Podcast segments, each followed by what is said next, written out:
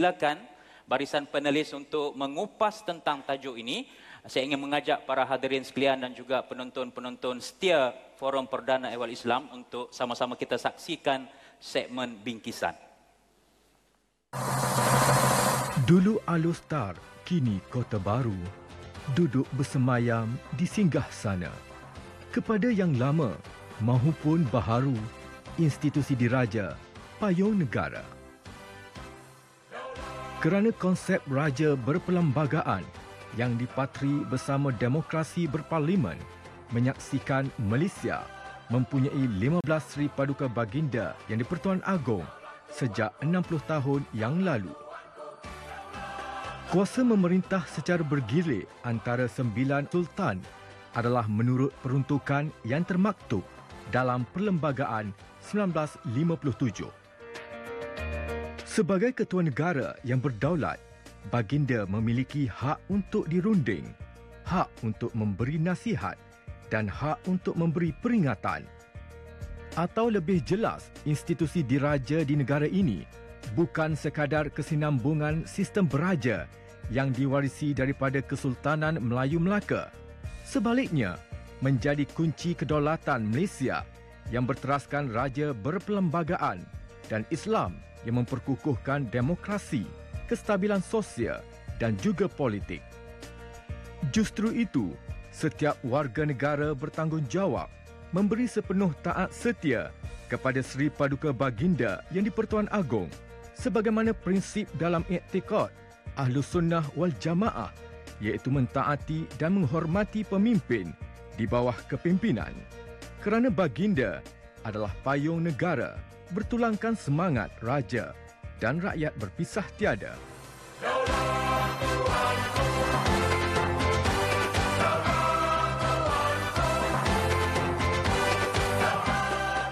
Kerana raja yang bersemayam di puncak berperanan sebagai tonggak kestabilan, sumber keadilan, teras perpaduan dan payung penyatuan kepada semua tanpa mengira kaum, agama mahupun ideologi politik.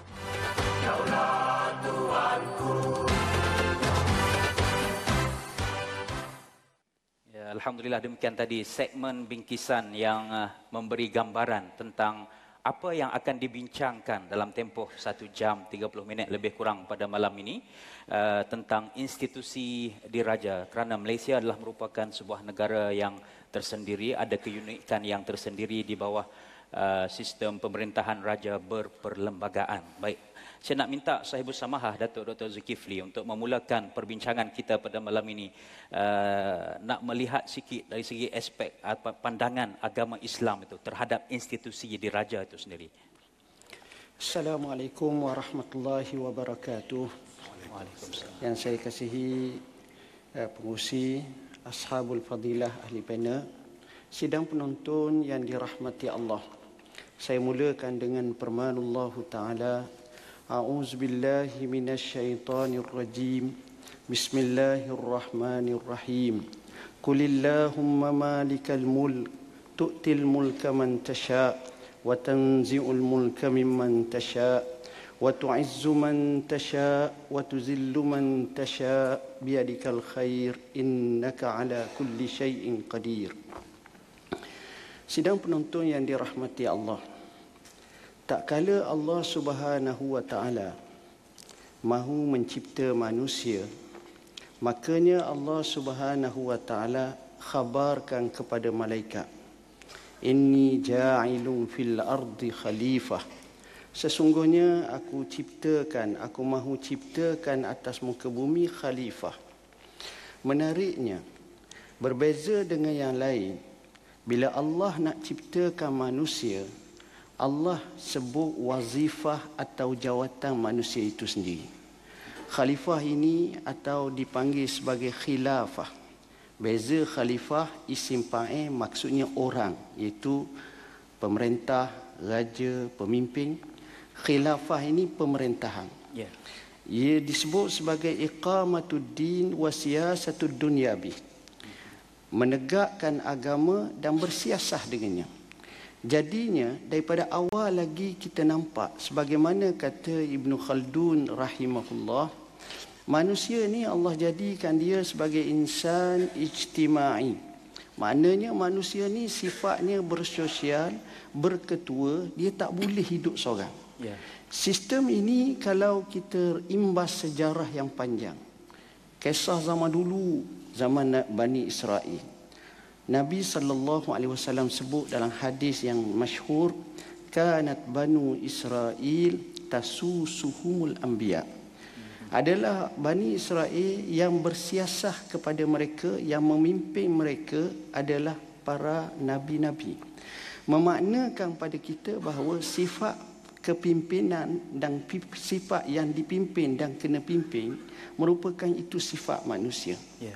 Dan dalam keadaan seperti ini amat penting kita tengok bila mana para nabi telah mentadbir dan mengatur kehidupan manusia dengan sebaiknya.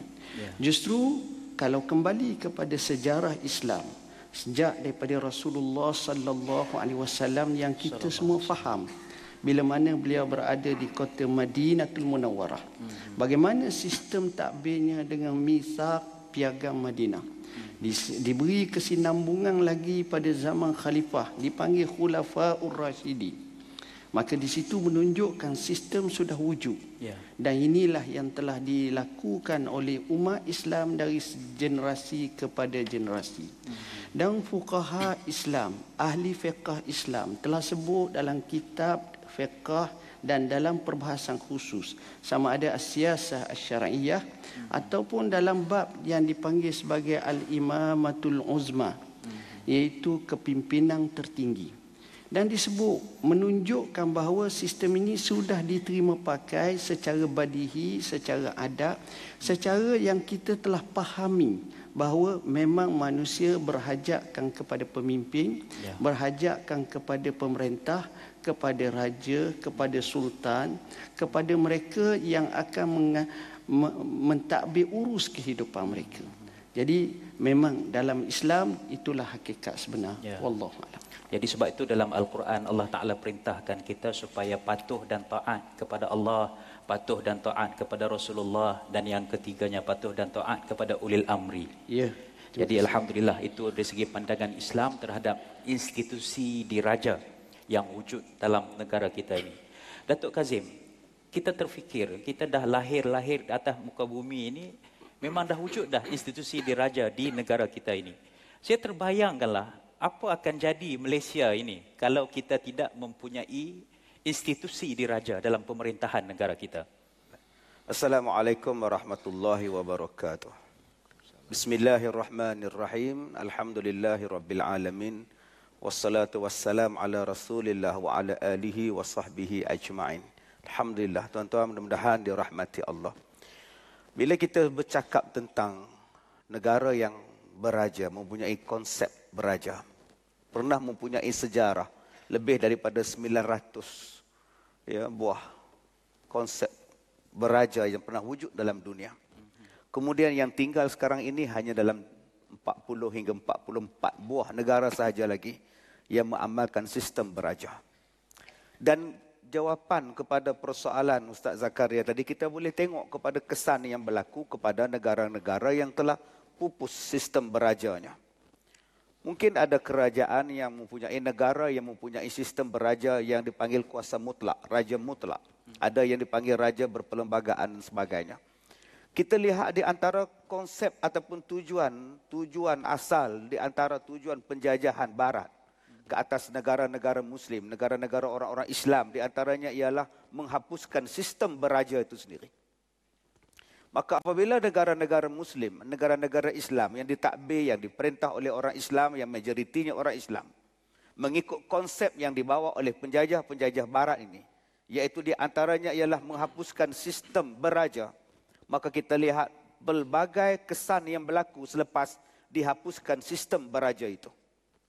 Ketidakstabilan politik, ketidakstabilan ekonomi bergaduh di antara mereka yang akhirnya membawa kepada sampai sekarang keadaan itu mengakibatkan anasir-anasir daripada luar, unsur-unsur daripada luar menguasai negara-negara tersebut. Sebab itulah peranan di antara peranan beraja ini ialah menjadikan sesebuah negara itu dalam keadaan stabil. Kerana raja yang dikatakan raja tadi ialah yang disebutkan tentang raja Muslim, raja kepada orang-orang Islam, raja yang berada di dalam sebuah negara tadi akan menjaga dan memastikan bahawa pemerintahannya berada berlandaskan kepada sistem yang telah diterapkan di dalam agama kita. Sebab itulah ayat yang dibacakan oleh Ustaz Zack tadi tentang firman Allah, atiyu Allah wa atiyu Rasul wa ulil amri minkum. Taatlah kamu kepada Allah, taatlah kamu kepada Rasulullah dan kepada pemimpin kamu umat Islam diajar supaya taat kepada Allah, taat kepada Rasul dan taat kepada pemimpin-pemimpin. Ini asas. Maka apabila sistem beraja ataupun sistem kepimpinan itu telah pun tidak lagi mengikut peraturan yang dibawa di dalam Al-Quran, maka menimbulkan banyak masalah. Sebab itu kita boleh melihat kepada negara kita ini, walaupun dijajah dengan pelbagai kuasa, tetapi konsep beraja itu dikekalkan dipertahankan. Kerana apa? Kerana penyatuan rakyatnya, penyatuan masyarakatnya, mempertahankannya dan raja menjadikan pelindung kepada rakyatnya, yeah. maka datanglah penjajahan macam mana pun sistem ini kekal dan keadaan masyarakat dan negara itu juga berada dalam keadaan harmoni. Sebab itu tuan-tuan, bila kita lihat keadaan ini berlaku dalam negara kita, di antara perkara yang patut kita kena buat ialah bersyukur kepada Allah Subhanahu Wa Taala kerana sistem beraja dan rakyat ini saling saling lengkap melengkapi, saling perlu memerlukan yang akhirnya menjamin kebaikan kepada kita sendiri. Masalah kita sekarang ialah kadang-kadang kita melihat sistem beraja ini daripada sudut yang lain daripada sepatutnya. Betul. Macam zaman sekarang ini orang suka melihat sesuatu daripada apa yang dia selalu tengok, apa yang dia selalu dengar. Yang dia selalu dengar, yang dia selalu tengok ialah filem. Kita boleh katakan daripada sudut filem maka pemerhatian orang, penilaian seseorang suka melihat sistem beraja ini daripada sistem filem. Apa yang dipaparkan pada tahun 50-an, tahun 60-an, dibuatkan sistem raja macam ini, sultan macam ini, menjadikan rakyat kadang-kadang sampai pada satu tahap nanti akan mengatakan sistem beraja tidak perlu lagi, tidak relevan pada zaman sekarang. Inilah yang menjadi masalah, tidak berpandu kepada faktor sejarah, tidak melihat kepada sistem Al-Quran dan hadis, yang dia lihat ialah filem yang dipaparkan. Sebab itu di antara perkara yang kita kena ambil berat ialah seperti mana yang diterapkan dalam negara-negara yang mempertahankan sistem beraja. Penghormatan kepada raja itu. Kalau raja dijadikan sebagai bahan lawak dalam filem seperti tahun 50-an dan 60-an, itu tidak sepatutnya diberikan kelonggaran. Ditertawakan, diperlawakkan. Akhirnya kita memperlawakkan satu benda yang disuruh taat kepada dia. Ya. ya inilah yang perlu diperhatikan balik sekarang ini insya-Allah. Baik, terima kasih kepada Datuk Kazim. Jadi kita yang kita nak fahamkan di sini bahawa kewujudan institusi raja itu merupakan satu rahmat ataupun nikmat yang Allah ya. Taala kurniakan kepada sistem pemerintahan dalam negara kita. Cuma yang kita nak tahu lebih dalam lagi, mungkin Datuk Bat boleh tambah lagi tentang uh, tajuk yang kita bincangkan payung negara. Bagaimanakah yang dikatakan bahawa institusi raja ini boleh kita umpamakan sebagai payung negara? Apa sifatnya? Apa cirinya nak menjadi payung negara? Assalamualaikum warahmatullahi wabarakatuh. Waalaikumsalam. Bismillahirrahmanirrahim. Alhamdulillahirabbil alamin. Wassalatu wassalamu ala asyrafil anbiya'i wal mursalin wa ala alihi wa sahbihi ajma'in Ampun tuanku Patik mohon berkenan jawab soalan yang diajukan. Kalaupun ada sepatah kalam sebaris ayat yang boleh dijadikan ilmu, boleh tuanku jugalah pendeta yang paling utama. Terima kasih sahabat saya, tuan moderator, rakan-rakan bicara wara, para penonton sama ada di tanah air, di Singapura, di Brunei Darussalam, di Sumatera, Selatan Thailand. Mudah-mudahan dirahmati Allah sekalian. Sultan ataupun raja adalah payung. Sebagai payung atau selaku payung, Tuanku adalah penaung agama, lambang kepada jawatan dan kuasa, pengisi watak bangsa, pemberi nafas dan roh kepada institusi bangsa dan negeri. Sebab itu agama mengajar ad-din bil mulki yaqwa wal mulku bid-din yabqa. Agama ini kalau dibantu oleh raja, agama akan jadi kuat. Dan raja kalau dia dekat dengan agama, kekuasaannya akan kekal. Sebab itu bila cerita tentang kekal ini, sistem beraja ataupun sistem monarki adalah sistem kepimpinan yang paling tua sekali di dunia. Pada awal kurun pertama, di seluruh dunia kita ada kurang lebih 900 tahta-tahta raja. 400 tahun terakhir merakamkan perubahan yang sangat besar kepada institusi-institusi raja mana berlaku evolusi kerajaan secara dinamik dan bilangan tahta menjadi semakin kurang. Bayangkan pada awal abad ke-20 daripada 900 tahta turun kepada 240 sahaja. Dan pada dekad ke-8 abad ke-20 hanya tinggal 44 sahaja. Satu persatu sistem beraja ini telah dimusnahkan. Paling ketara di Latin Amerika, sistem beraja dihapuskan seawal abad ke-19, maka berakhirlah pengaruh 300 tahun Raja Spanyol yang kekuasaannya merentas dari Meksiko sampailah ke Chile. Semasa era Perang Dunia yang pertama, dalam masa empat tahun sahaja, menyaksikan keruntuhan tiga empayar besar tradisi beraja di Eropah, iaitu jatuhnya Austria, Jerman, Rusia dan dalam masa yang sama Empire Osmania. Dan raja yang terakhir sekali dimakzulkan 29 Mei tahun 2008 iaitu Raja Gyanendra yang merupakan Raja Nepal yang digulingkan selepas Raja-Raja Nepal memerintah 230 tahun. Sebab itu Wajib Zakaria, hari ini satu persatu, satu persatu institusi beraja ini semakin tinggal kenangan. Hari ini kita dapati ada 193 buah negara berdaulat merangkumi 192 negara di bawah PBB termasuk Vatican City. Dari jumlah itu 44 masih guna sistem beraja. 16 negara mengamalkan sistem raja berperlembagaan. 5 negara mengamalkan sistem separa autonomi. 7 negara mengamalkan sistem raja secara mutlak. Total 28 balance lagi 16 ini 16 negara iktiraf Ratu Elizabeth II sebagai raja di bawah sistem raja berperlembagaan secara geografi kita boleh melihat ada 6 raja di negara-negara Oceania 14 raja di Asia ada 3 raja di Afrika dan ada 11 orang raja di Eropah. Sebab itu kepada orang muda-muda jangan ingat bila nak maju tolak sistem beraja. Negara maju pun masih mengekalkan sistem beraja kita ambil contoh England. England, King of the English ataupun Rex Anglorum yang pertama namanya Offa dan memerintah England sejak tahun 774. Termasuklah di Jepun, 125 orang maharaja memerintah sejak tahun 660 sebelum Masihi, sejak Maharaja Jimu sampailah Akihito.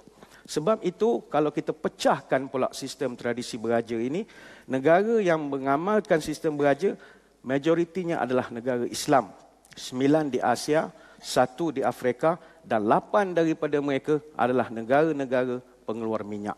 Sebab itu hadirin hadirat sekalian, dalam konteks kita di Malaysia, selepas hampir 186 kesultanan berpaksikan Islam sejak tahun 632 sampailah 1944 runtuh satu persatu, Alhamdulillah kita di negara ini masih lagi kekal dan masih kita boleh berbangga dan kita bersyukur kerana kita masih ada raja.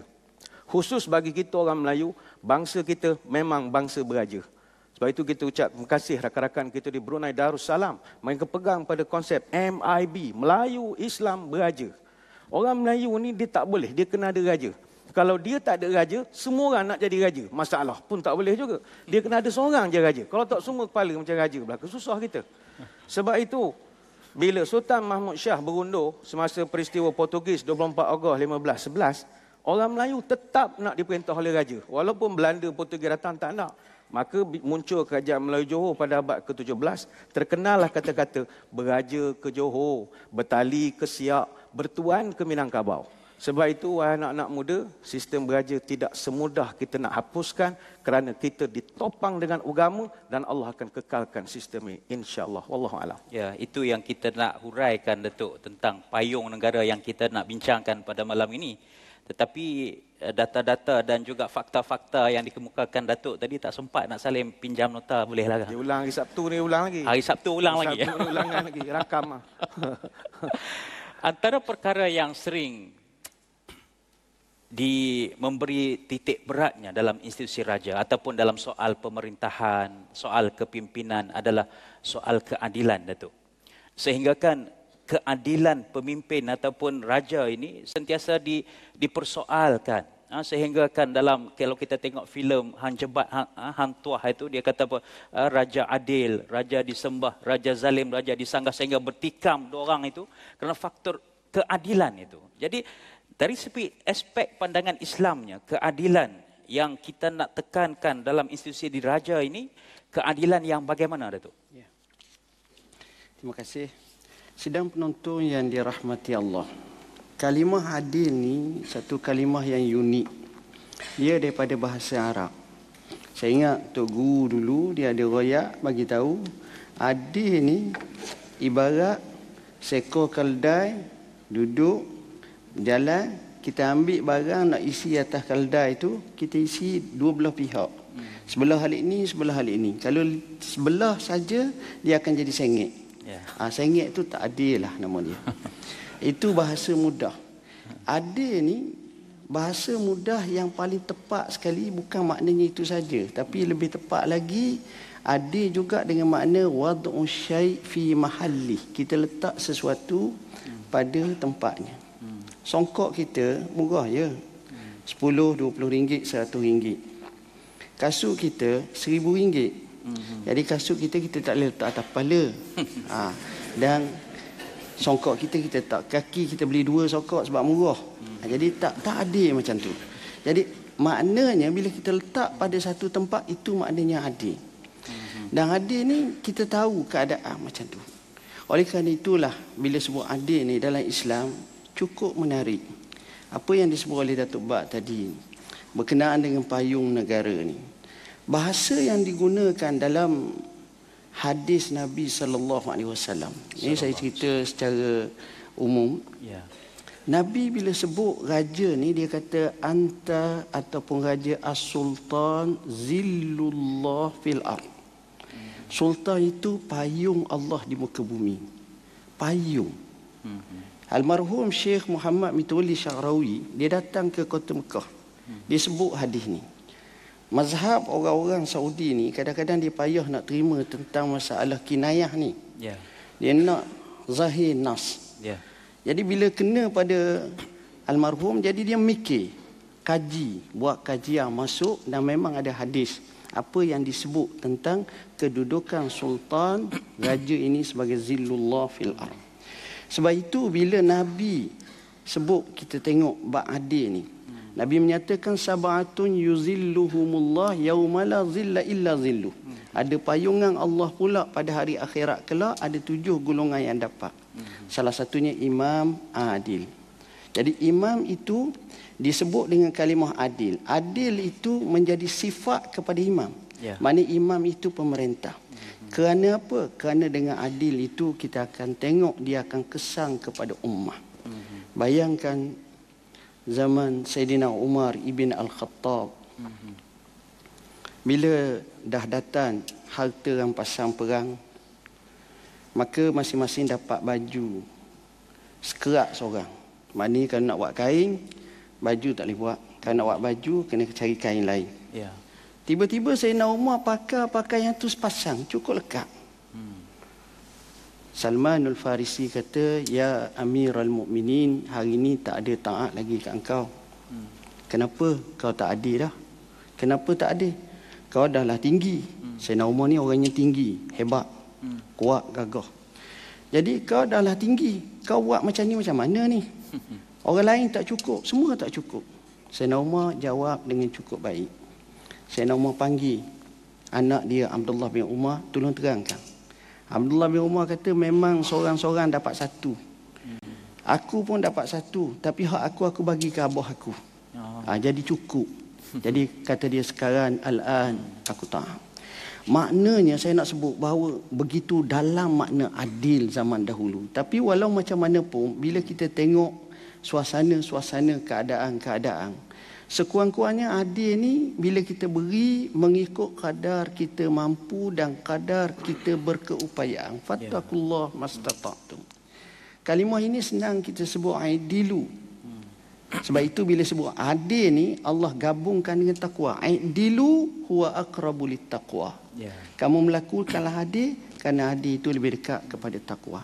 Jadi mukadimahnya tentang sifat adil ini memang sifat yang cukup mahal, cukup indah sehingga dibahaskan oleh ulama kalau kita tengok prasyarat berkenaan dengan syurutul imamah, syurut imam tu salah satunya adalah. Jadi saya rasa sekadar tu dulu. Allah. Jadi adakah bermakna adil ini satu benda yang sukar untuk dilaksanakan atau? Tak sukar. Hmm. Tak sukar. Tapi dia memerlukan yang pertama sekali kesungguhan. Hmm. Kedua, dia perlu kepada bitanah. Ya. Bitanah ni istilah zaman Nabi, Nabi panggil bitanah ni maknanya orang yang keliling. Hmm. Orang keliling wajib nasihat dengan seikhlas mungkin ya. kepada pemerintah dan menyatakan. Saya ingat apa yang disebut oleh Syekh Syarawi. Ya. Syekh Syarawi ni seorang ulama besar tuan-tuan di Mesir. Mati tahun 1998. Saya ingat masa tu ada Syekh Azhar, majlis Syekh Azhar. Masa tu Husni Mubarak baru terlepas daripada nak peristiwa dibunuh di Addis Ababa. Yeah. Dia balik. Dia balik maka dibuat keramaian oleh ulama Azhar semuanya beri sokongan kepada Husni Mubarak. Yeah. Akhir sekali selepas Syekh Azhar cakap, Syekh Muhammad Al-Ghazali cakap, maka Syekh Muhammad Mituli Syarawi kata, Wahai paduka khalifah, wahai presiden, kamu ingat berlaku adillah kamu kepada manusia. Dia pesan dan pesanan itu kalau kita tengok tak jauh tuan-tuan tengok dalam YouTube tuan-tuan akan tengok satu pesanan yang ikhlas ya. daripada seorang ulama. Jadi perkara itu dipanggil bitanat as-salihah. Okey itu. Allah Terima kasih. Uh, walaupun kita berusaha untuk mewujudkan uh, keadilan, kebaikan, maslahah kepada seluruh umat, seluruh masyarakat, tetapi kita tak dapat tidak Datuk Kazim, uh, tidak dapat tidak lari daripada fitnah, daripada uh, persepsi yang mengatakan bahawa institusi raja ini hanya untuk orang Melayu, Islam saja macam Datuk Bak sebut tadi MIB ya. Melayu, Islam, beraja. beraja. Jadi menimbulkan satu persoalan yang lain adakah raja ini hanya untuk orang Melayu sahaja? Jadi macam mana kita nak huraikan tu? Baik. Tuan-tuan yang dirahmati Allah, kalau kita melihat daripada zaman penjajahan, di antara konsep bagaimana penjajah memerintah negara-negara yang dijajah ialah dasar pecah dan perintah. Dan dasar pecah dan perintah ini juga tidak terkecuali berlaku dalam negara kita. Ada bangsa yang duduk di kampung jadi petani, jadi nelayan. Ada bangsa yang diletakkan di ladang-ladang, ada bangsa yang diletakkan di bandar-bandar, pekan-pekan suruh meniaga. Akhirnya konsep merasakan bahawa negara ini adalah bersama itu sudah hilang. Sudah kikis, dikikis, dikikis tuan-tuan. Sehinggalah berlaku tragedi yang besar. Yang menjadikan kita ini dalam keadaan huhara pada tahun 1969 kesan daripada penjajahan yang berlaku ratusan tahun dibuatkan dasar pecah dan perintah. Sebab itulah bila berlakunya tragedi 69, tragedi ini tuan-tuan, 13 Mei ini, di antara perkara yang nak dijadikan supaya rakyat Malaysia, penduduknya hidup dalam keadaan bersatu, menjadikan dan merasakan Malaysia ini adalah tanah air, tempat tumpah darahnya ialah ditegakkan ataupun didasarkan sebuah rukun yang dipanggil sebagai rukun negara. Kepercayaan kepada Tuhan, kesetiaan kepada raja dan negara. Maka apabila kita merasakan dan kita ini lahir di Malaysia dan kita adalah rakyat Malaysia, inilah dasar dia, ini adalah rukun dia. Ya. Sama ada raja itu dan memang raja Melayu adalah berbangsa Melayu. Kita nak cakap apa? Mana ada raja kapur? Bila sebut Raja Melayu, maknanya Raja itu adalah keturunan Melayu. Tetapi jangan lupa bahawa kita ini duduk di dalam sebuah negara. Dalam sebuah negara Malaysia yang berbilang bangsa, yang berbilang kaum, yang berbilang agama. Dan seperti mana yang disebutkan oleh Sabu Samaha tadi bahawa setiap sesuatu itu mempunyai mempunyai kerajaan dia, mesti mempunyai pemimpin dia. Dan bila kita menjadi rakyat mesti mengakui, menerima konsep kepimpinan ini. Jangan kita mengatakan bahawa Raja Melayu hanya untuk orang Islam, Raja Melayu hanya untuk menjaga kepentingan Melayu. Tidak. Nama pun sebagai payung negara. Dia tak sebut payung Melayu, dia tidak sebut sebagai payung kepada sebuah Islam saja. Memayungi negara maknanya sesiapa yang berada di bawahnya, yang menjadi rakyatnya, maka dia adalah berajakan kepada sultan itu, kepada raja tersebut. Ini adalah konsep yang sama yang kita kena kuatkan di dalam masyarakat kita. Sebab bila kita dengar apa yang Ustaz uh, Datuk Bak sebutkan tadi, generasi muda, generasi muda, berkali, saya rasa dua kali Datuk Bak sebutkan, wahai generasi muda, wahai anak-anak muda, sebab sekarang ada timbul pemikiran raja tidak relevan, kesultanan tidak lagi relevan. Tidak relevan apa? Ya kita mengatakan bahawa demokrasi di Malaysia berparlimen 60 tahun. Tetapi majlis mesyuarat raja-raja telah bermesyuarat lebih daripada 200 kali sejak daripada tahun 1897. Ya. Sampai sekarang masih lagi relevan. Mhm. Ya ini yang kita kena pertahankan. Kerana apa? Kerana dialah yang menjadikan keadaan negara kita ini menjadi aman, menjadi stabil kerana raja yang kita letakkan di sini tuan-tuan, dia bebas daripada politik. Ya. Tetapi apabila kita meletakkan raja itu sudah mengatakan bahawa sudah tidak relevan, raja ini bukan raja kami dan sebagainya, dia menjadikan negara itu dalam keadaan tidak stabil. Sebab itulah yang kita kena faham, yang kita kena hayati sangat-sangat kepada khususnya kepada generasi muda sekarang tentang pemahaman yang betul-betul tentang ya. peri pentingnya sultan, peri pentingnya raja dan sebagainya. Hmm. Dan kita ingat juga bahawa Islam adalah agama persekutuan. Ya. Apabila orang Melayu kukuh, bila orang Melayu kuat, bila orang Melayu bersatu, secara tidak langsungnya Malaysia juga akan menjadi aman. Apabila Islam itu dijaga dengan baik, apabila Islam itu diamalkan dengan baik dan dipelihara secara tidak langsung agama-agama lain juga boleh dilaksanakan mengikut amalan mereka masing-masing. Sebab itu bagi bangsa mana sekalipun berterima kasihlah, bersyukurlah kerana mempunyai raja-raja Melayu yang menjaga orang-orang Melayu, yang menjaga sebagai ketua agama Islam dalam masa yang sama dia menjadi payung kepada sebuah negara yang dipanggil sebagai Malaysia. Hmm saya sangat bersetuju dengan uh, apa yang diperkatakan oleh Datuk Kazim uh, sebentar tadi. Kerana sekarang ini sudah ada wujud dakwaan-dakwaan, komentar-komentar yang berbaur negatif ya. begitu dalam media sosial ataupun di uh, khalayak tentang mempertikaikan tentang kewujudan institusi diraja. Mungkin kalau kita nak bercakap tentang soal keadilan, mungkin saya nak minta Datuk Bat pada pusingan ini kita mengambil contoh bagaimana junjungan besar Nabi Muhammad sallallahu alaihi wasallam yang memerintah sebuah negara yang mempunyai pelbagai kaum, pelbagai etnik, kabilah-kabilah di Madinah itu. Uh, tetapi baginda mampu menzahirkan keadilan sehingga diiktiraf bukan saja oleh orang Islam bahkan kaum-kaum yang lain. Bagaimana Datuk? Ya, terima kasih. Hadirin hadirat yang dirahmati Allah sekalian. Kalau kita rujuk nak menjadi seorang pemimpin, raja, sultan atau menteri yang baik-baik, memang benda ni ada panduan diberikan oleh agama dan ada panduan juga diberikan oleh orang tua-tua kita dulu. Sebab itu kalau kita tengok tradisi nasihat menasihati pesan-pesan orang tua-tua dulu, pemimpin kata mereka yang diberikan kepercayaan, yang diberikan kekuasaan, yang diberikan beban berat, yang diberikan tanggungjawab. Pemimpin diikat janji dan sumpah, disimpan petua dan amanah, dikemukakan oleh rakyatnya, dimuliakan oleh kaumnya dudukkan pada patutnya, tegakkan pada layaknya, kukuhkan dengan adatnya, tinggikan dari orang banyak, dahulukan dari orang ramai, utamakan dari orang biasa, diikat janji dan sumpah, bagaikan kayu besar di tengah padang, rimbun daunnya tempat berteduh, kuat dahannya tempat bergantung, besar akarnya tempat bersila, yang jauh mula nampak, yang dekat mula bersua, yang tinggi menahan angin, yang rendah menahan lapah. Cerdiknya penyambung lidah, beraninya pelapis dada. Alimnya tempat berpatwa, bijaknya tempat beramanah. Sabarnya tempat mengadu, adilnya tempat bertimbang. Benarnya tempat berpijak, bijaknya tempat berguru, teladannya tempat meniru.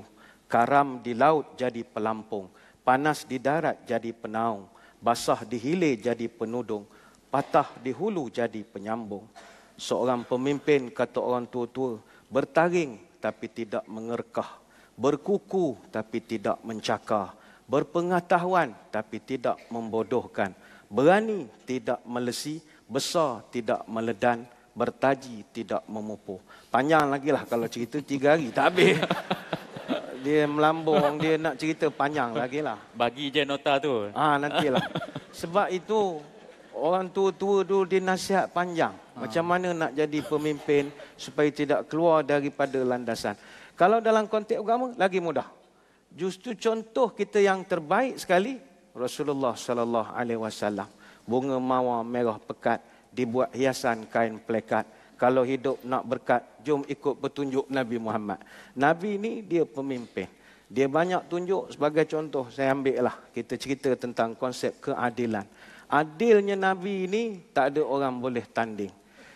Dia bukan sekadar adil kepada sesama Islam. Dengan bukan Islam pun dia boleh beri keadilan. Itu payah.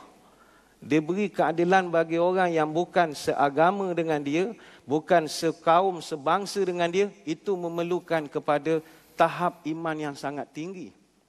Sebab itu orang ini walaupun dia seorang Yahudi, dia seorang musyrik, Nabi tetap letakkan keadilan. Sebagai manusia tetap diberikan hak. Ambil satu dua contoh. Nabi ni masa di Mekah adalah pak saudara dia nama Abu Jahal. Dia ni nama pak saudara tapi siang malam fikir macam mana nak kianat ke anak saudara. Satu hari dia buatnya gali lubang dalam bilik tidur. Depan katil dia, dia gali lubang, dia tutup dengan kapet. Dia niat nak ajak Nabi datang rumah dia, masuk dalam perangkap. Ni apa pesen, pak saudara begini. Dia boleh buat PL begitu. Dia gali-gali tutup, dia selimut. Dia panggil khadam. Khadam pergi rumah Muhammad, cakap aku demam. Khadam pergi, Muhammad, labai, apa hal? Pak saudara tuan, demam, ziarah. Pak saudara, pergilah. Dia pun pergi. Nabi berjalan, tinggal sikit lagi nak masuk dalam lubang. Ketika itu datang Jibril nasihatkan, Ya Rasulullah, Allah perintah saya datang ke sini, beritahu ini Abu Jahal temberang saja, depan ni ada lubang U-turn. Sekarang juga dia tukar lagi ya U-turn. Bila U-turn, tuan-tuan, ketika itu Abu Jahal marah. Mau tak marah, penat tak habis lagi, tak berhasil. Jadi dia lompat nak pukul Nabi ketika itu. Masa dia lompat, dia masuk dalam lubang yang dia sendiri gali. Bila sudah masuk, tak boleh keluar pula dah. Dia panggil khadam. Khadam, khadam. Khadam datang. Tengok Allah Tuhan. Tadi demam jatuh lubang. Pergi tolong. Tolong, tolong. Tak boleh keluar. Akhirnya kata Abu Jahal beginilah. Awak pergi rumah Muhammad. Cakap aku jatuh lubang. Pergilah khadam yang sama jumpa Nabi. Ya Muhammad, lebih apa? Pak saudara jatuh lubang pula dah. Kalau kita berada kedudukan Nabi, apa reaksi kita? Oh marah kita. Padahal muka lantak. Dia tak tahu aku Nabi. Dah. Dia pergi. Dia keluarkan pak saudara dia. Dan apa jawapan Abu Jahal? Dia terima kasih. Tak. Dia boleh kata ke Nabi. Hebat sihirmu ya Muhammad. Lantak kau lah kau nak kata apa. Ini sifat adil yang payah dimiliki oleh kita. Bukan sekadar kepada kawan. Bahkan kepada musuh. Wallahualam. Baik, terima kasih pada Datuk Badlishah. Uh, tuan-tuan dan puan yang dirahmati Allah sekalian, kita masih lagi berbincang tentang payung negara bagaimana institusi negara institusi diraja uh, dalam negara kita ini merupakan satu rahmat dan satu nikmat yang sewajarnya kita syukuri dengan keberadaannya institusi raja dalam negara kita. Kalau kita nak bincang konteks payung negara dalam aspek manfaatnya terhadap ajaran agama Islam kita sendiri Datuk Mufti.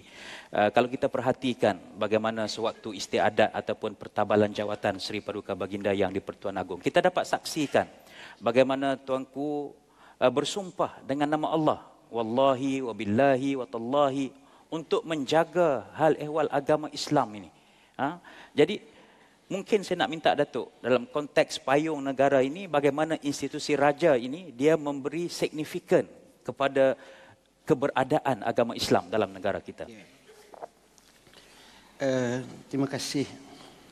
Kajian dibuat sebagai contoh lah. Saya nak tambah sikit. Eh, pandangan Ibn Khaldun kenapa umpamanya di satu tempat contohnya bila Nabi sallallahu alaihi wasallam menyebut al-a'immatu min Quraisy satu riwayat al-khilafatu min Quraisy pemerintah tu daripada orang Quraisy kerana pada masa itu di tempat tersebut dikatakan orang Quraisy ni dominan kawasan tu. Maka kemenasabahan di Malaysia ni kerana orang Melayu dominan maka sudah menjadi tabiat. Mana-mana yang dominan dialah yang akan menjadi raja dan menjadi pemerintah pemimpin utama. Dan ini konsep ini telah diterima oleh mana-mana pun jarang kalau kita tengok minoriti dia akan jadi cara lain pula baik kembali kepada sumpahan. Sumpahan ini sebenarnya cukup unik kita tengok.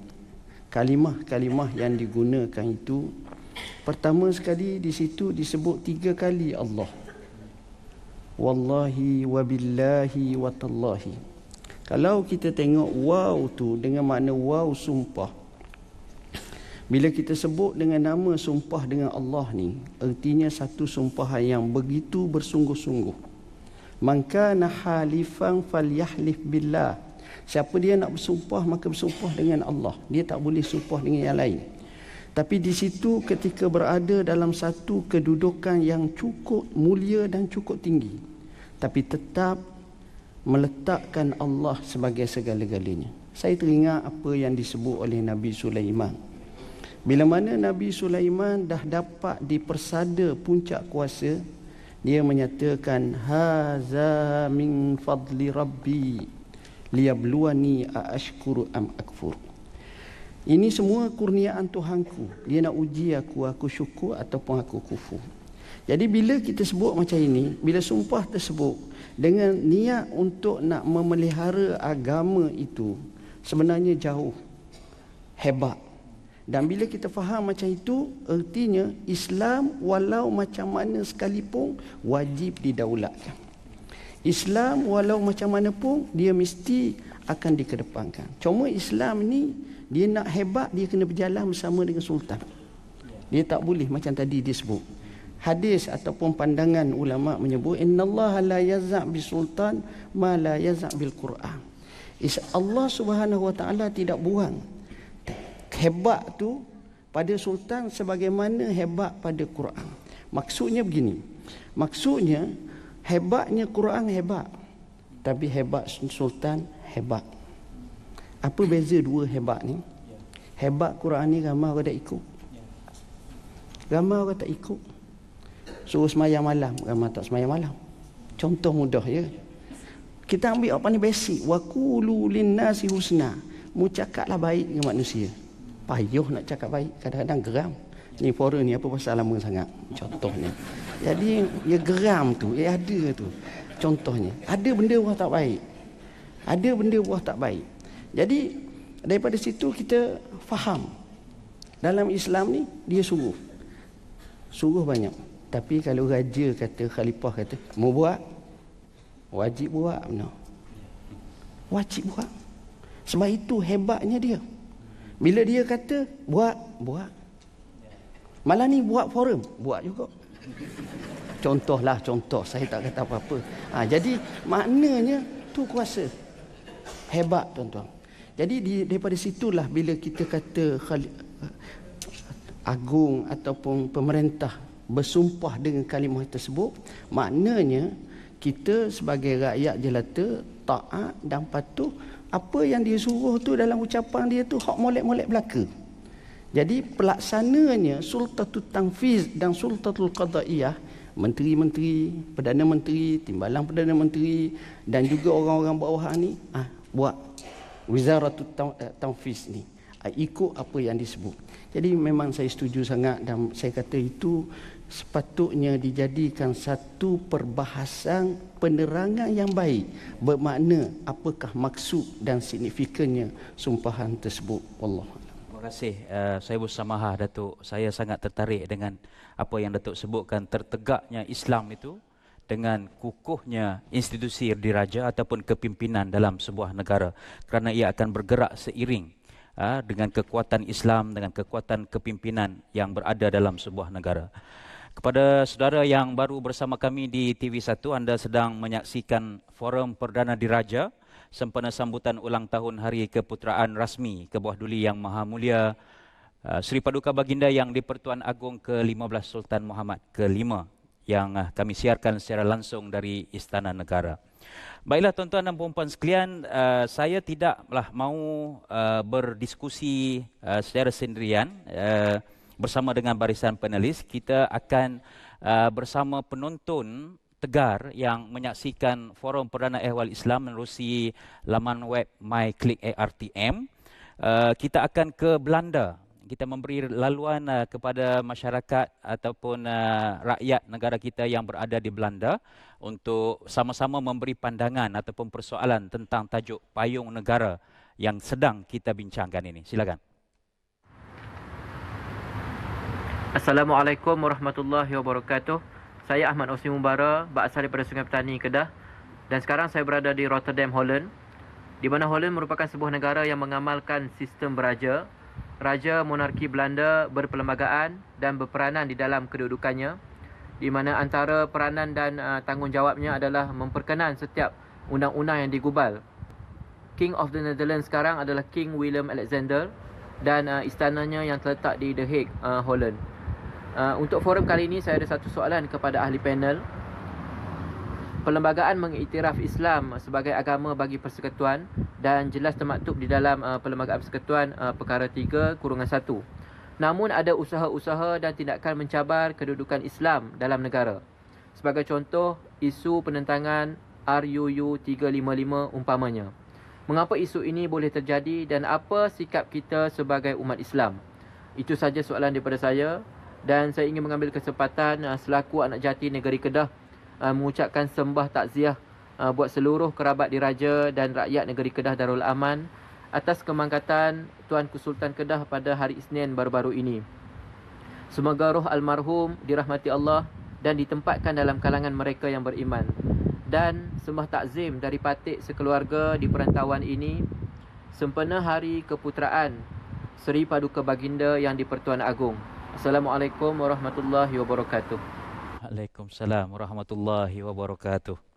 Itu dia Husni Mubarak. Nama dia cukup hebat dan soalan pun cukup hebat dan panas ah Datuk. Ah mungkin Datuk Datuk Kazim bila soalan yang agak agak ah, kritikal kritis ini saya nak minta datuk yang tolong jawab. Itulah nasib saya pun. nasib saya selalu soalan panah, soalan kritikal saya lah. Soalan bab pantun, ini soalan dia. saya duk tengok macam jela pantun tu. Bila nak habis ni? Ke tengah, ke tepi, ke atas, belakang, semua yang ada belaka. Tuan-tuan yang dirahmati Allah, terima kasih pada sahabat kita Husni Mubarak. Cantik nama dia tuan-tuan. Baru ni saya ceramah di Terengganu Ustaz. Dia kata satu abang tu datang jumpa saya. Dia kata Ustaz ni anak saya. Salam lah. Dulu nakalnya Ustaz. Buahnya Ustaz. Oh tak tahu nak khabar kata dia. Jadi dia tukar nama Muhammad Kazim. Terus baik tu. Jadi akak-akak je mana anak nak nakal tukar nama saya insya-Allah baik tuan. Bila tukar nama dapatlah soalan yang panah-panah macam ni. saya tertarik dengan Datuk Mufti sebutkan tadi tentang Al-Quran yang suruh buat macam-macam tuan-tuan. Dan kita bersyukur di Malaysia, Al-Quran semakin lama dimartabatkan. Orang semakin banyak nak menghafaz Al-Quran. Kita nak lancarkan, kita nak target ada 125 ribu orang hufaz dalam Malaysia. Dan hari ini kita rasa tersentuh anak-anak tahfiz kita yang terkorban, yang syahid di dalam kejadian ini tuan-tuan. Sebab apa? Sebab semua orang hari ini nak kepada Quran, nak kepada Quran, nak kepada Quran. Kita nak hafaz Al-Quran, kita nak timbulkan minat mendalam tentang Al-Quran dan sebagainya. Bagus. Dan yang kedua kita melihat kecintaan terhadap sunnah Nabi Muhammad sallallahu alaihi wasallam makin menebal. Kalau dulu-dulu orang cakap tentang konsert, konsert, konsert sekarang tuan-tuan. Sekarang semua orang nak Islamic concert. Masya Allah. Dulu subhanallah lagu macam-macam. Ya, sekarang lagu ya Hanana bi Muhammad Zalikal fadlu minallah. Uh, Allah ah. sekarang ni. Yang di belakang sambung tu. Ya Hanana. Ada yang belakang belah sana pula. Ya banana. Ya banana. Isteri cuik pinggang. Banana tu pisang. Abang Oi kata dia. Ah, semua orang hari ini nak bercakap dan suka tentang Islam. Hari ini kita buat forum perdana dalam istana. Subhanallah. Menunjukkan bahawa minat yang mendalam daripada uh, Duli Yang Maha Mulia kita terhadap Islam. Dan kita berbangga tuan-tuan hari ini seorang agung boleh buat sembelihan korban. Subhanallah. Ustaz, sembelih? Pencinta haiwan. Oh, pencinta haiwan. pencinta Saya nak cakap pada tuan-tuan, siapa sekarang yang tak minat pada Islam? Semua orang minat. Semua orang minat pada Al-Quran. Sayang subhanallah. Tetapi dalam banyak-banyak kita minat kepada agama, sayang kepada Quran, cinta kepada Quran, ada satu perintah Allah yang kita tak mau ikut. Yang hak Nabi Muhammad punya sunnah kita nak ikut. Janggut nak ikut, potong kuku nak ikut. Dulu orang potong kuku kok suka. Gigit lah masjid potong kuku. Hari Jumaat dia boleh potong kuku, gigit jari. Dia ludah pula tu, ludah. Bila orang sujud, melekat kuku dari ni. Sekarang kita dah belajar dah cara potong kuku ikut sunnah, mandi ikut sunnah. Tetapi lupakah kita perintah Allah Subhanahu Wa Taala, perintah Nabi Muhammad Sallallahu Alaihi Wasallam jangan berpecah belah. Dalam banyak perintah Nabi kita ikut cantik belakang. Hari ini semua orang ikut perintah Nabi, tudung cantik, baju cantik, semua cantik. Sebab Nabi suka cantik, Allah tu cantik. Akak-akak cuba tengok malam ni, cantik tudung-tudung. Masya-Allah. Ada tu si akak semua ada belakang. Semua nak ikut sunnah belakang. Tetapi yang perintah Allah jangan berpecah belah. Yang ni kita cakap marilah bersatu padu, marilah orang Islam bersatu padu, marilah kita marilah. Tak mau, tak mau, tak mau. Nehi kebinahi. Itulah yang menjadikan penentangan terhadap rang undang-undang tadi. Ya. Rang undang-undang ini untuk memertabatkan, memperkasakan mahkamah kita. Naikkan lagi darjat dan makamnya. Kenapa orang Islam sendiri nak bantah? Bila orang Islam bantah, bila ada orang Islam yang tak setuju, maka orang-orang yang tidak Islam tadi melihat ini satu peluang untuk kami juga membantahnya. Sedangkan ini adalah hak yang ada terdapat dalam perlembagaan. Sepatutnya umat Islam bersatu supaya orang Islam makin dipelihara, orang Islam makin baik dan sebagainya. Inilah asas penyatuan. Sepatutnya kita menggunakan ini sebagai atas asas penyatuan.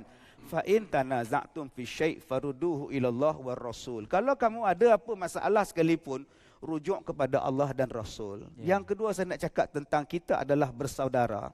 Bila kita berpecah belah dan sebagainya, kita menjadikan kita sudah hilang semangat persaudaraan. Gunakan raja sebagai alat, sebagai asas untuk penyatuan. Gunakan agama untuk asas penyatuan. Apabila ini digunakan insya-Allah kita akan menjadi hebat wallahu a'lam. Terima kasih kepada uh, Datuk Kazim. Uh, jadi saya ada satu lagi ya. Uh, Okey, uh, kita akan uh, ke Australia untuk uh, bersama dengan uh, warga negara kita yang berkhidmat di Australia. Silakan. Assalamualaikum warahmatullahi taala wabarakatuh. Uh, saya Hizam Fadil dari Kampung Meranik Kota Semarahan Sarawak dan saya bersama keluarga kini berada di ibu kota Australia Canberra. Dan uh, pada malam ini kami mengikuti perbincangan walaupun uh, di Australia lebih awal 2 jam berbanding dengan waktu Malaysia. Perbincangan yang amat menarik cuma satu persoalan yang ingin saya ajukan ialah uh, mohon pandangan uh, panel. Kerana pada saya yang penting untuk memastikan kesinambungan terpeliharanya agama Islam di negara kita Malaysia. Kerjasama yang erat, tautan yang rapat di antara pemerintah dan juga uh, ulama adalah suatu yang perlu diambil kira bahkan ia merupakan asas untuk memastikan uh, terpeliharanya agama Islam. Apa pandangan panel? Uh, dan juga bersempena dengan keputeraan Seri Paduka Baginda yang Tuan Agong baru-baru ini, kami merafak sembah uh, ta'zim. Uh, mudah-mudahan Malaysia akan terus cemerlang dan terus berada dalam rahmat Allah Subhanahu taala di bawah payung naungan Tuanku. Dan juga sembah takziah kepada seluruh kerabat diraja Kedah dan juga rakyat negeri Kedah atas kemangkatan uh, ke bawah duri yang maha mulia Tuanku Sultan Kedah baru-baru ini. Mudah-mudahan almarhum ditempatkan bersama golongan yang beriman. Assalamualaikum warahmatullahi wabarakatuh. Waalaikumsalam warahmatullahi uh, Syabas dan tahniah uh, sahabat saya Ustaz Izam Fadil uh, Atasye Halal yang baru saja lebih kurang sebulan bertugas di Australia. Jadi uh, persoalan ini sangat menarik. Mungkin kita nak minta Datuk Badlishah uh, menghuraikan tentang uh, perlunya keakraban hubungan di antara uh, pimpinan dengan ulama, ulama dengan umara itu. Apa pandangan Datuk? Ya, saya bersetuju dengan pandangan tersebut. Ulama dan umara dia perlu saling bergandengan. Sebab kaedah agama kita mengajar qawamud dunya bi arba'atin asya. Negara ni akan tertegak kalau ada empat perkara. Dia macam tayar kereta lah. Dia mesti empat-empat molek. Tak boleh salah satu saja. Pertama, bil ilmi ulama. Yang kedua, bil adlil umara. Yang ketiga, bisa khawatil agniya. Yang keempat, bidu'a il fuqara. Empat golongan ni kena ada dalam negara kita. Pertamanya, golongan ulama, cerdik pandai. Yang kedua, para pemimpin yang adil. Yang ketiga, orang-orang kaya yang sanggup membantu yang susah. Dan yang keempat, orang pakir miskin yang selalu mendoakan. Sebab itu, umarak yang terbaik adalah umarak yang dekat dengan ulama. Itu tandanya. Teringat saya, Ustaz Zaid, ada satu orang wali songo di Indonesia. Wali songo ni ramai.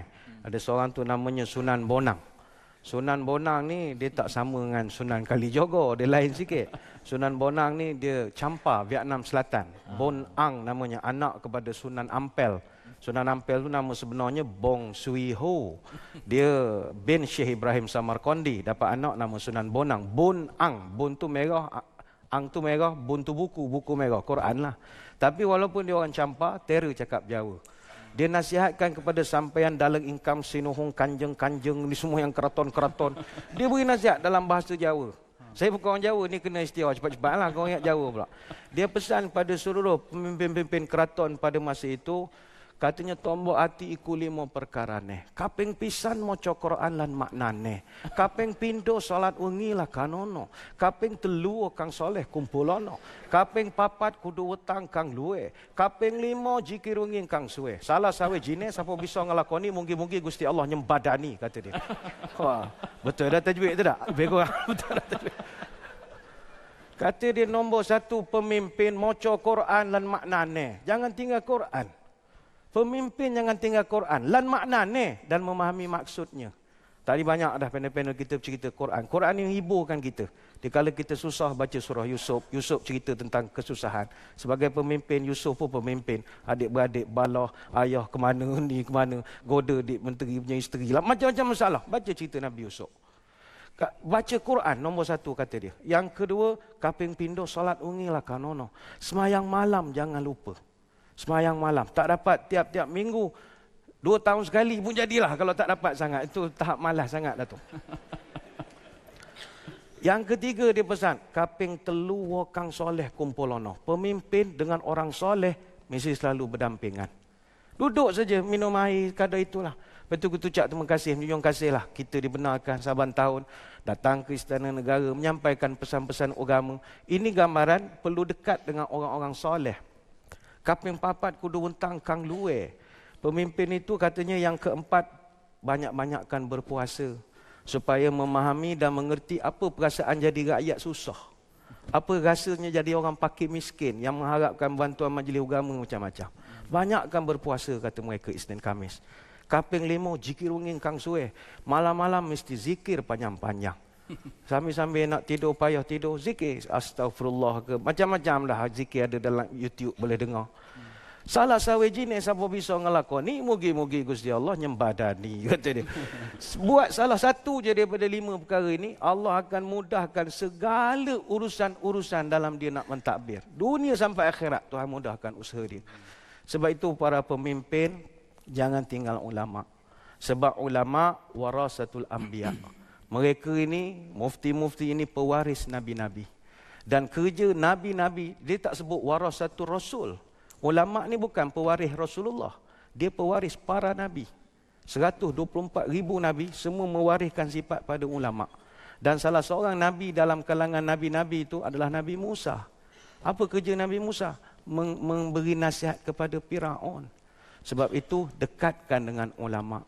Dan kita dalam konteks negara ini, Umarak perlu dekat dengan ulama kerana rukun negara kita yang pertama adalah kepercayaan kepada Tuhan.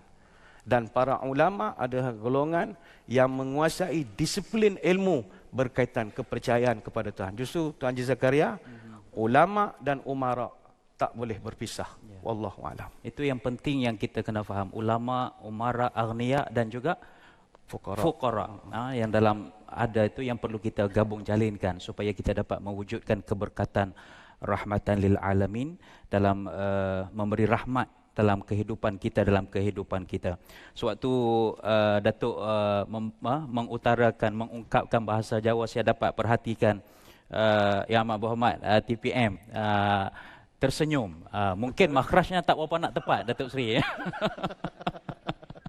Ha, tetapi kita yang tak faham bahasa Jawa ni kita gelak kita, kita terima sajalah kan. Tapi saya pun boleh cakap Jawa juga. Uh, sila sila Datuk. Nyanyi son mata kaki sebarang saya. Ah, insya-Allah. Yang tu Datuk Mufti boleh bahasa Jawa. saya pun heran macam mana orang Pahang boleh cakap Jawa Datuk.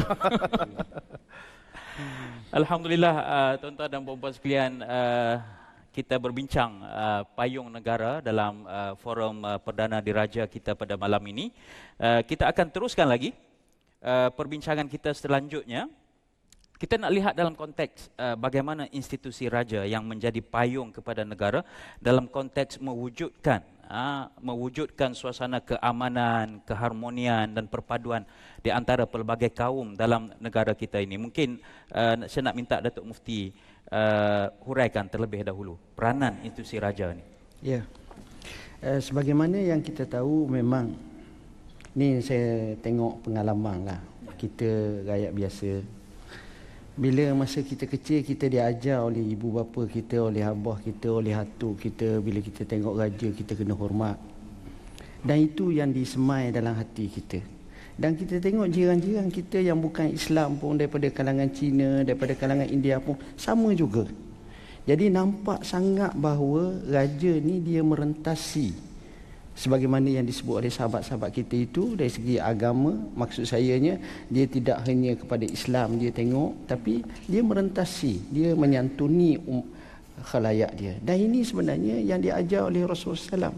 Piagam Madinah, misak Madinah itu sendiri jelas menunjukkan kehakan ataupun hakul muatanah, hak warga negara itu. Di mana dia juga ada raja. Raja dia itu tuanku kita, tuanku agung atau di negeri-negeri sultan dan raja negeri masing-masing. Maka di situ kita nampak sudah ada cara seperti itu.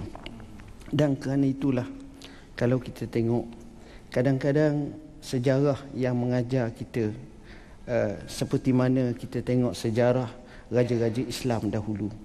Bila dia turun ke negeri, bila dia turun ke bawah, dia tengok dalam keadaan seperti itu. Jadi rakyat jadi rapat. Rakyat jadi rapat ni jadi comel lah.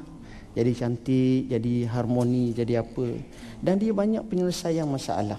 Kami boleh sebut banyak kisah-kisah tentang macam mana uh, peranan yang dimainkan oleh Kebah Duli Yang Maha Mulia Tuanku. Memang banyak. Kita tengok di negeri ni bila musim banjir berlaku, bila musim musibah berlaku, kita tengok kecaknaan itu sudah wujud.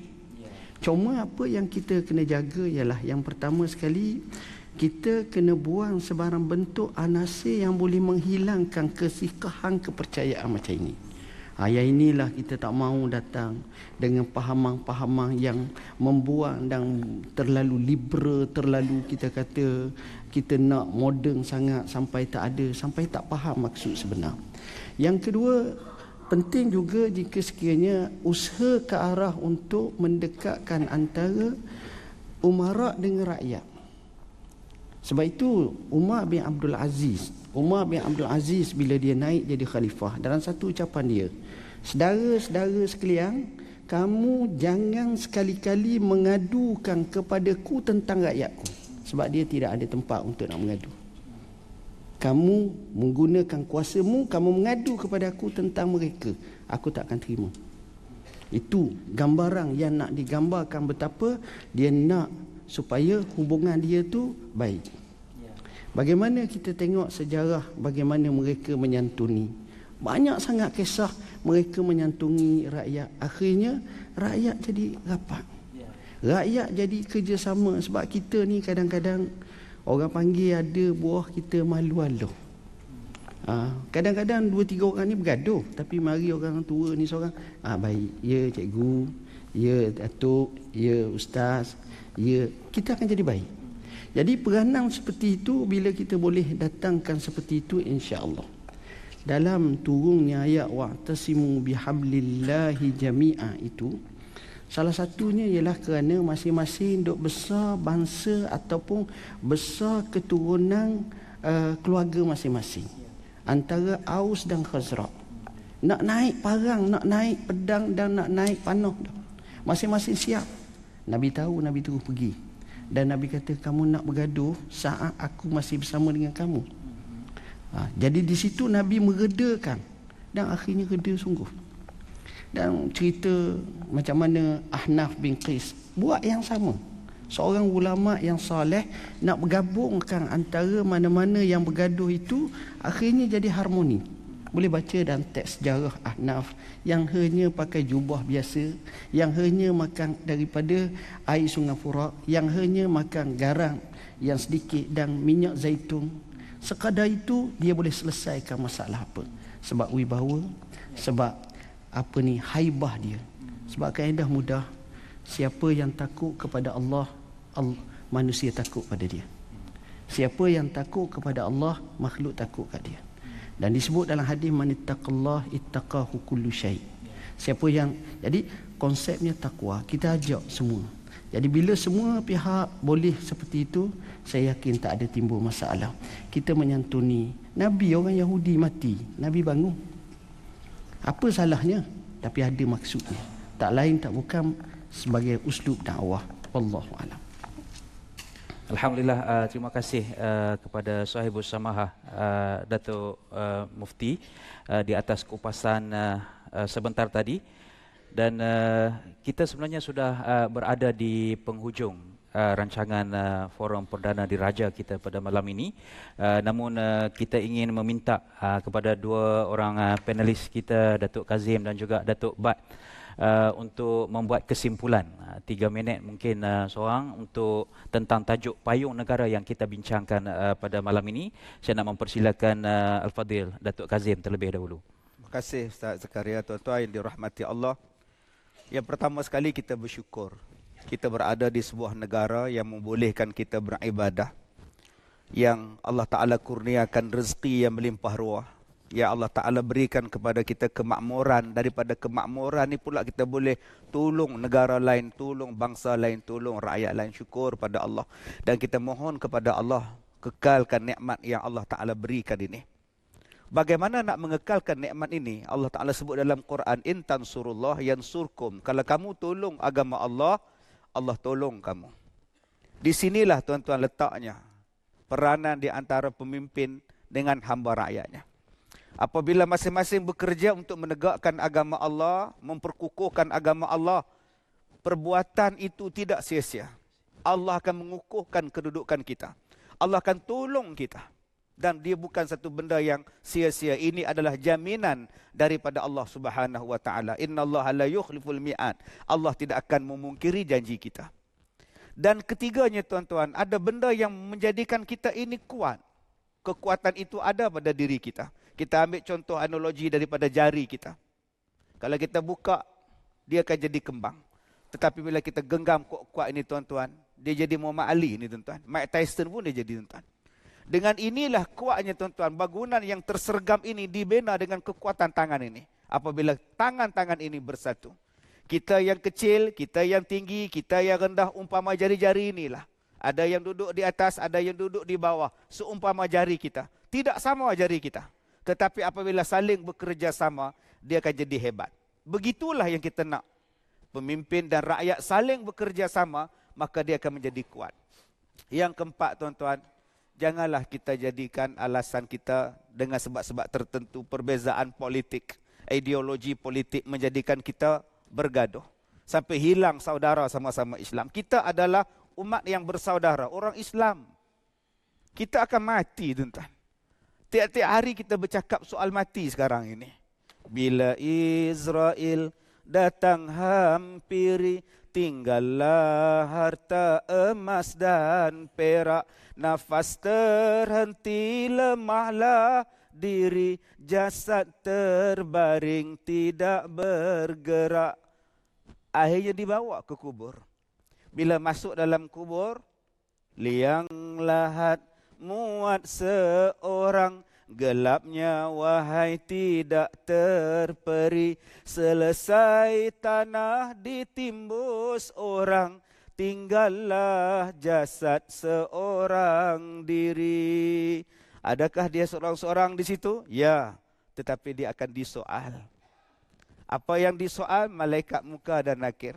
Man ikhwanuka? Siapa saudara kamu? Malaikat akan tanya dia, muka dan nakir akan tanya dia, siapa saudara kamu? Adakah kita nak mengaku orang Islam saudara kita? Orang Melayu saudara kita? Sedangkan dalam dunia dulu kita bergaduh sama-sama bangsa kita. Sama-sama agama kita. Fikir-fikirkanlah tuan-tuan. Wallahu a'lam. Terima kasih kepada uh, yang bagi Datuk Kazim. Mungkin uh, Datuk Bat ada pantun yang terakhir Bang Gali. Muslimin muslimat sekalian. Tajuk kita malam ni payung negara. Apa sifat payung? Payung ni sifatnya meneduhkan. Payung tak akan mampu menahan hujan. Tapi dia boleh menghantar kita ke destinasi. Sebab itu, bersediakah kita nak memakzulkan payung ini? Belum sampai masanya. Perlu kita sedar, lanskap pemerintahan bangsa Melayu khususnya sejak zaman Melaka telah banyak hilang satu persatu. Institusi bendahara misalnya yang merupakan makna karta bangsa Melayu telah pun hilang. Maka inilah yang tinggal Bersediakah kita memuziumkan sistem beraja ini? Jawapannya tidak. Kerana raja dan rakyat bagaikan sepasang kasut. Bentuknya memang tak sama, tapi kedua-duanya serasi. Ketika berjalan pun tak pernah sederap, tapi tujuannya sama dan selalu seiring berjalan. Tak pernah boleh berganti posisi, tapi antara mereka saling lengkap melengkapi. Dua sepatu, kalau salah satunya hilang, maka yang satu lagi takkan memiliki sebarang erti. Ayuh kita berbagi rasa menebarkan kesederhanaan Raja Melayu, Raja Berdaulat mengambil berat hati rakyat. Mendapat sanjungan rakyat jelata, Raja dan rakyat berpisah tiada. Ambil tali panjangan tujuh, kapal dagang tengah laut. Tuanku laksana tali yang teguh, hamba rakyat tumpang berpaut. Dirgahayu tuanku, junjung kasih. Wallahu'alam. Terima kasih uh, kepada Datuk Badli Shah atas kesimpulan akhir yang uh, begitu menarik uh, dalam uh, perbincangan forum yang bertajuk Payung Negara yang uh, kita bincang hampir satu jam 30 minit. Uh, pada malam ini sungguh bererti, sungguh bermakna kepada kita semua yang hadir di Istana Negara dan kepada seluruh rakyat Malaysia yang menyaksikan secara langsung sama ada uh, di Singapura, Brunei, Selatan Thailand dan semua yang dapat menyaksikan uh, secara langsung TV1 dan uh, sebelum kita meninggalkan rancangan ini kita akan bawakan saudara untuk sama-sama kita menghayati mutiara kata yang disediakan oleh penerbit. Jika memerintah lemah dan lembut kepada tempat barang yang patut.